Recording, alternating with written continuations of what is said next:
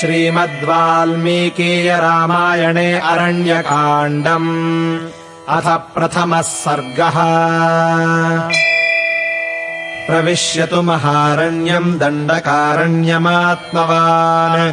रामो ददर्श दुर्धर्षस्तापसाश्रममण्डलम्। कुशचीरपरिक्षिप्तम् ब्राह्म्या लक्ष्म्या समावृतम् यथा प्रदीप्तम् दुर्दर्शम् गगने सूर्यमण्डलम्। शरण्यम् सर्वभूतानाम् सुसंवृष्टाजिरम् सदा। मृगैर्बहुभिराकीर्णम् पक्षिसङ्घैः समावृतम्। पूजितम् चोपनृत्तम् च नित्यमप्सरसाम् गणैः। विशालैरग्निशरणैः सृग्भाण्डैरजिनैः कुशैः समिद्भिस्तोयकलशैः फलमूलैश्च शोभितम्।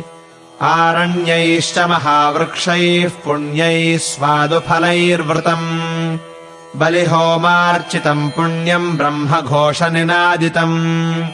पुष्पैश्चान्यैः परिक्षिप्तम् पद्मिन्या च सपद्मया।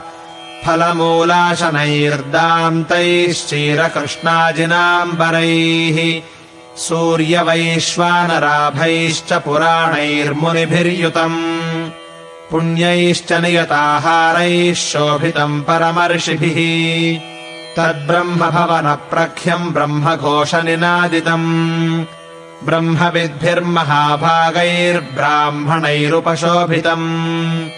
तद्दृष्ट्वा राघवः श्रीमाम् स्तापसाश्रममण्डलम् अभ्यगच्छन्महातेजा विज्यम् कृत्वा महद्धनुः।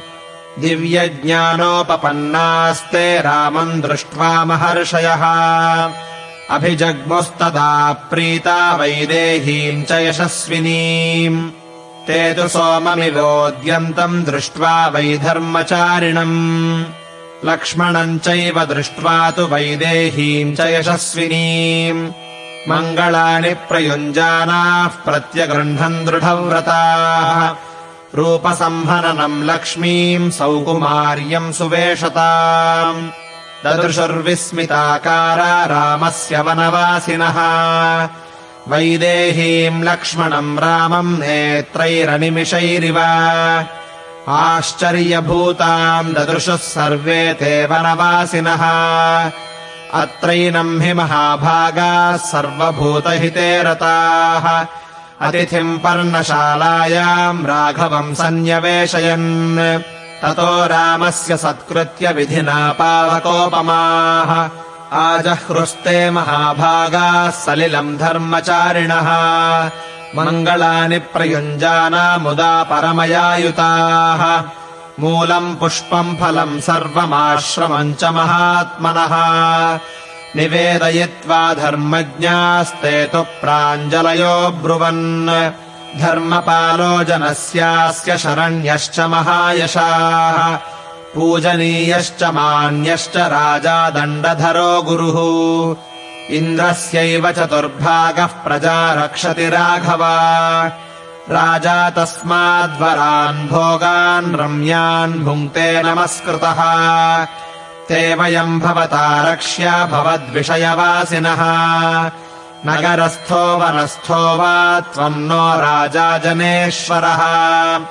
न्यस्तदण्डा वयम् राजम् जितक्रोधा जितेन्द्रियाः रक्षणीयास्त्वया शश्वद्गर्भभूतास्तपोधनाः एवमुक्त्वा फलैर्मूलैः पुष्पैरन्यैश्च राघवम् वन्यैश्च विविधाहारैः स लक्ष्मणमपूजयन् तथान्येतापसाः सिद्धा रामम् वैश्वानरोपमाः।